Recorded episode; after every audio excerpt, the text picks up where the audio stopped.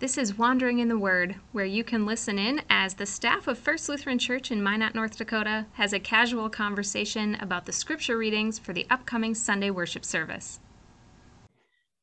Hey, everybody, this is Wandering in the Word for Sunday, October 10th. We are looking forward to another great weekend of worship, another interesting set of texts for this week, and uh, we're going to have a little chat about them. Yes. I mean, we got Mark again, the Gospel of Mark, and Jesus putting some challenges forth, I guess would be a nice way to put it. Um, yeah. Yeah. Fun stuff. Fun stuff that we should just dive right into. I yeah, think. let's get this read so you can start sharing your wisdom. Yes.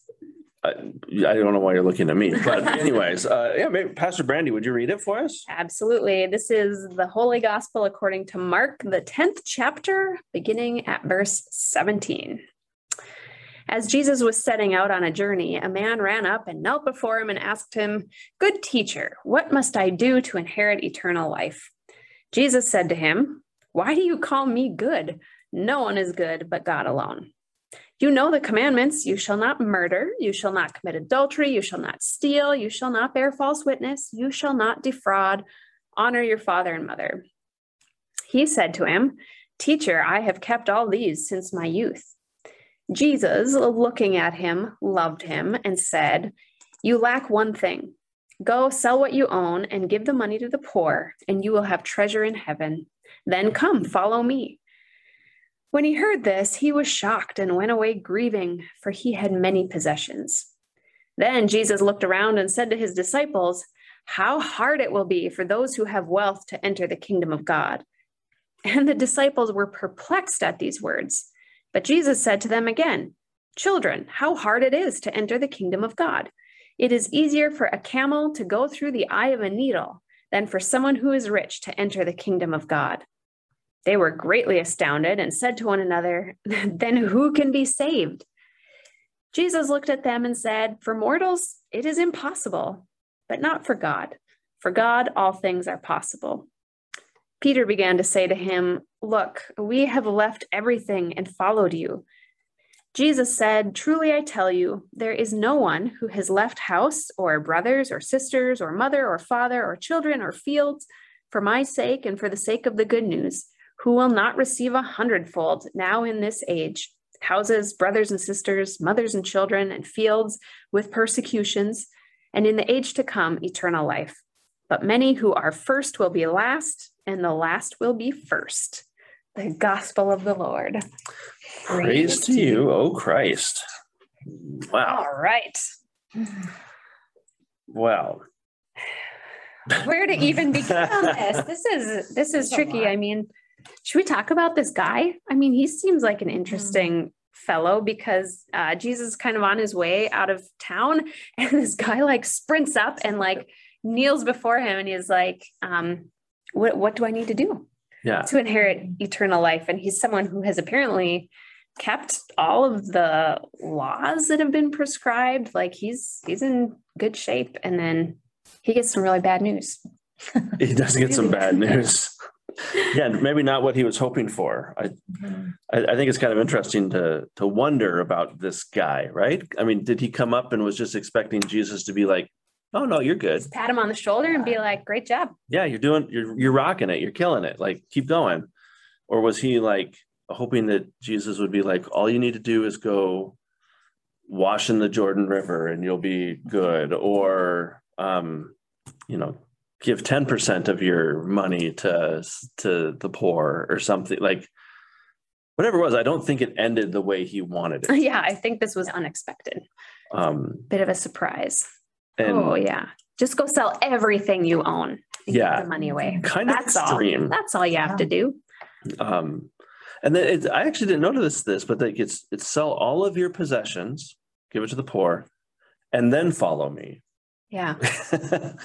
um, so there's kind of like a dual command there. It's like get rid of everything and then follow me. And what else is he going to do when he owns no house or possessions? It would make it easier, I guess, to go where Jesus goes and uh, follow his teachings when you don't. Yeah, you don't have anything. Mm-hmm. Um, but yeah, like it, it is an interesting thing. Like what I mean, he, he seems to be so confident. Um, you know, like I have, I have done all of the things. I've kept all of the rules. Um, you know, I, I've never drank alcohol. I've never smoked. I've never done any of the things, and you know, I've never worn a hat in church. Um, you know, like, um, yeah, kind of. I've just done it all right, Jesus. Um, so tell me that I've done okay. Hmm. I think the modern day equivalent is like, well, I've never done anything that bad, or like, I'm a great person compared to you told so and so over here. That's true. we do the kind of um, relative righteousness thing where we are like, I think I'm in good shape, uh, you know, compared to all those people over there. And, you know, we like to think, well, we've not, we've not committed any of the big sins. We haven't, Yeah. we haven't murdered anybody or stolen a car or something like that. We're, we're, in- we're in good shape. I've kept all these commandments. yeah. You know, And then, I mean, the, woe to you who go and ask Jesus what else you need to do, because there's going to be something. yeah. There's always It's like, oh, I guess I haven't been, you know, prepared to love God more than everything in my life. yeah. There's, I mean, there's always kind of something, right? Like if we're being really honest with ourselves and like introspection, like there's always at least like a lot of somethings that you know that we are, are we just fall back onto and use as a crutch, or are uh, we're scared and so we don't kind of live into that life of abundance that Mhm. Jesus promises. We choose to stay stay with what we know, you know, um, lean on those things, those security blankets that we have. Um, Because worldly security does come with, you know, money. It's money for this guy. It's, and I think that's a tempting thing for all of us who, as you pointed out earlier today, all of us are relatively wealthy compared to the world. Um, we have more than enough of pretty much everything in our lives. And so we are among these, this guy's company who like finds security in having a home and a bank account and modes of transportation. And that makes us sleep well at night. mhm. And Jesus' message is you actually your security should be found in God and in following Jesus. And boy, I don't know. I don't know many people. Yeah, it's kind of it's that. kind of ironic because then we go to sleep and we worry about our stuff. We like, Right. you know, like we, we rent out storage space so that our stuff can have an apartment of its own because it doesn't fit in our own houses and our spaces. And obviously, I, I recognize that's not for everybody. You know, even listening to this or in our church. Um, but yeah, I think if you like Googled like world wealth, uh, world wealth something, I, it's very helpful. I know, but like anyways, the basic gist is, you know, like even if you're making like twenty thousand dollars a year or something, you know, you are in the top ninety percent wealth Wow. of the world, you know. Um, and that's just a straightforward way of looking at dollars, but it is kind of put it into perspective. Like, yeah, we we live in a wealth, the wealthiest nation, and yet, you know, even as a nation, we get scared of, well, you know, we we can't do this, we can't do that, we Yeah. can't help these people, or um, you know, we we put a lot of qualifications on things. Um, yeah, and I, I think you know we. It, I think the gospel for us is obviously in verse twenty six. You know, where the the disciples say, "Well, who can be saved?" And Jesus looks and says, "Well, not none of us. Yeah, it's impossible. for mortals, but not for God." Like that's our hope. But I think we do have to kind of sit with that idea, like of of wealth and how much we let it control us, and mm-hmm. how much it it shapes us and where we place our trust. Um, you know, I've heard a lot of different reasons about what Jesus was actually talking about with this eye of the camel Oh, yeah. or the uh, camel going through the eye of the needle. Um, you know, it's it was an actual Rock formation. it's a Yeah. rock formation where you had to take all the the saddle bags off your camel so that they would fit through, and or Huh.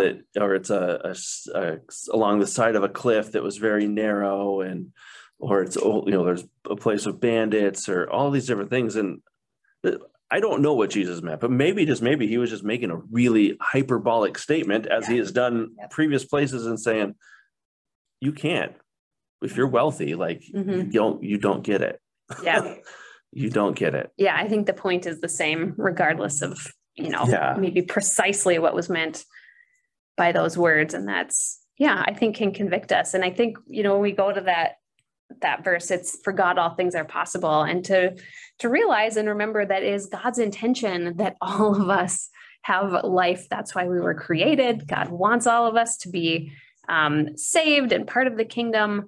Uh, but God also wants us to live well in this world. And that is why we have all these laws that this guy followed. Um, and God's intentions for this world are that we would use our wealth and possessions for the sake of the gospel and for the sake of our neighbors. And you know we have to yeah we have to hold both of those things. The both and just- situation kind of. Hold those in Yeah. tension i think. Yeah. I think it kind of this I, I think there's some good interesting tie-ins to our new testament reading as well. So melissa would you read that Yes, Hebrews chapter 4, verses 12 through 16. Indeed, the word of God is living and active, sharper than any two edged sword, piercing until it divides soul from spirit, joints from marrow. It is able to judge the thoughts and intentions of the heart. And before him, no creature is hidden, but all who are but all are naked and laid bare to the eyes of the one whom we must render an account. Since then, we have had a we have a great high priest who has passed through the heavens, Jesus, the Son of God.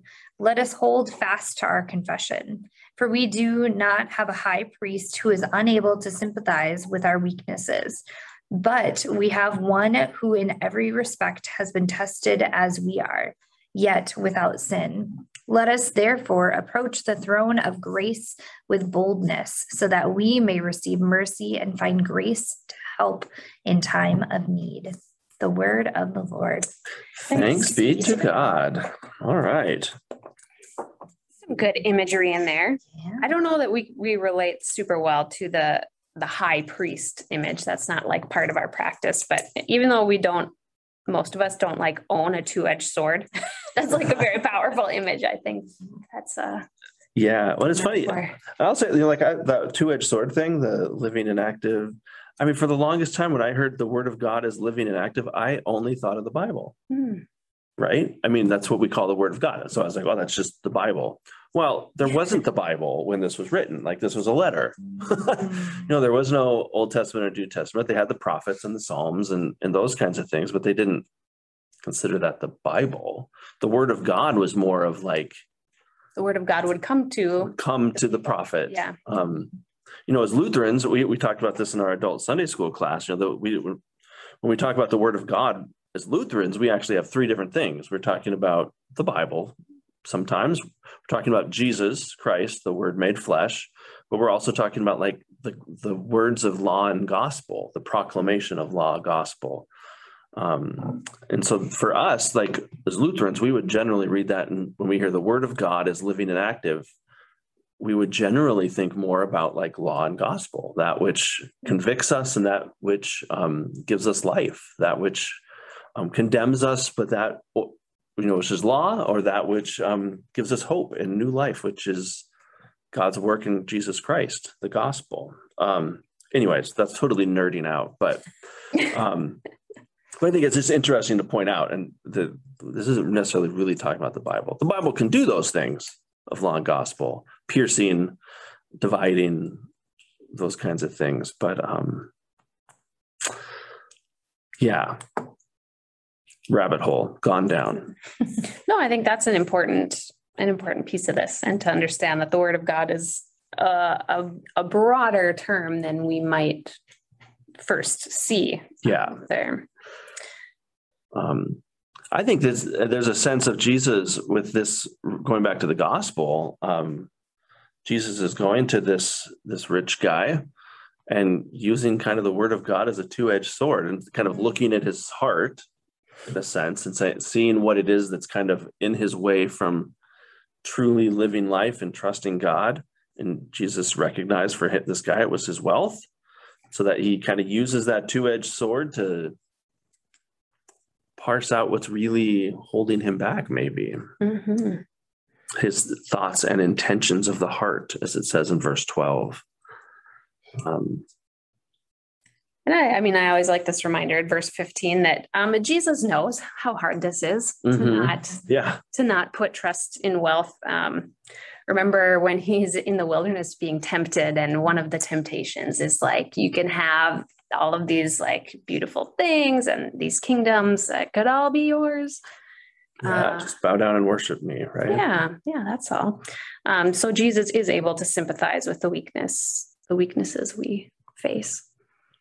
Yeah. But let us therefore approach the throne of grace with boldness. Yeah.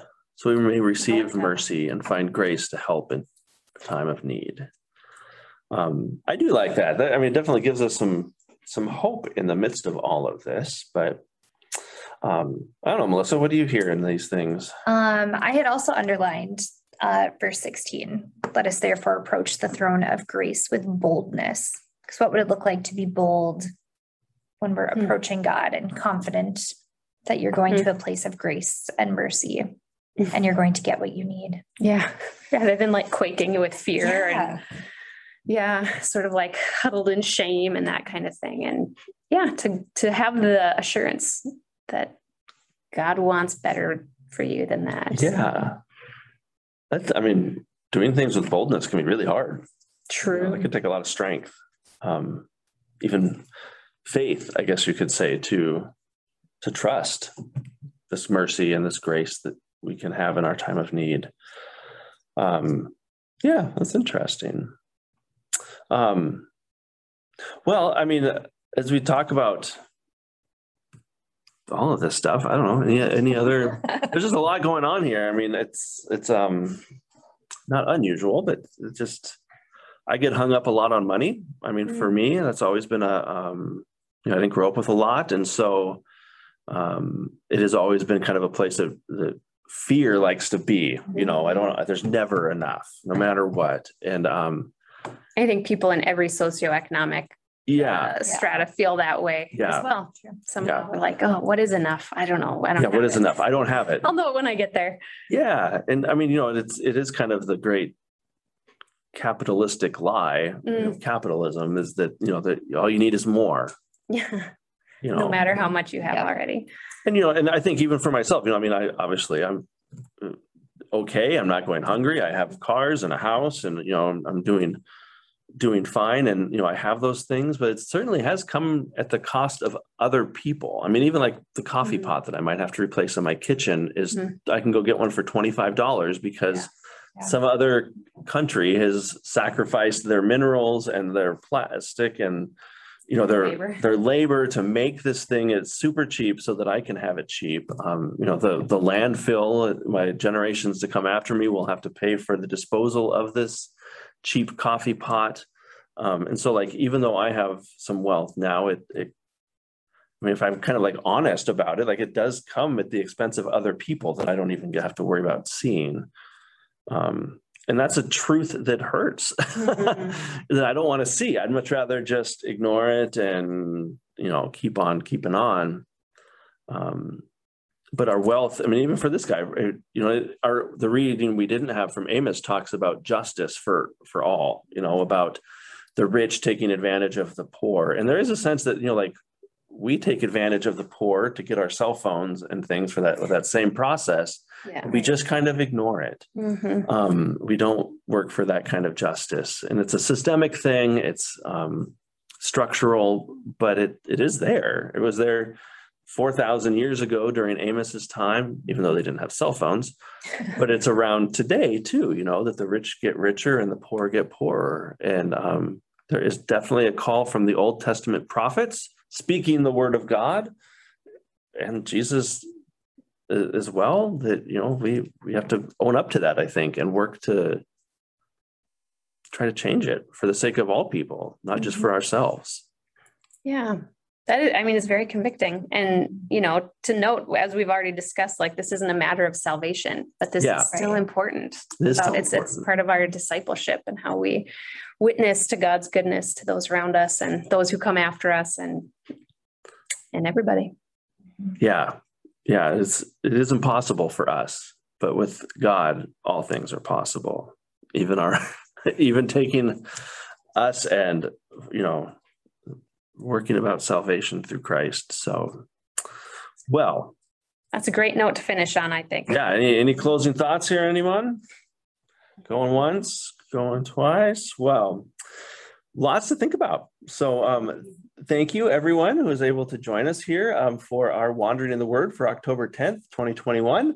Um, we're looking forward to seeing you in the coming days and weeks in worship or um, other opportunities Wednesday nights that we have, other um, faith formation times, um, or just check it in on Facebook. So as long as it doesn't crash like it did yesterday. But, uh, but anyways, for myself, Pastor Ellery, and for Pastor Brandy and Melissa, we hope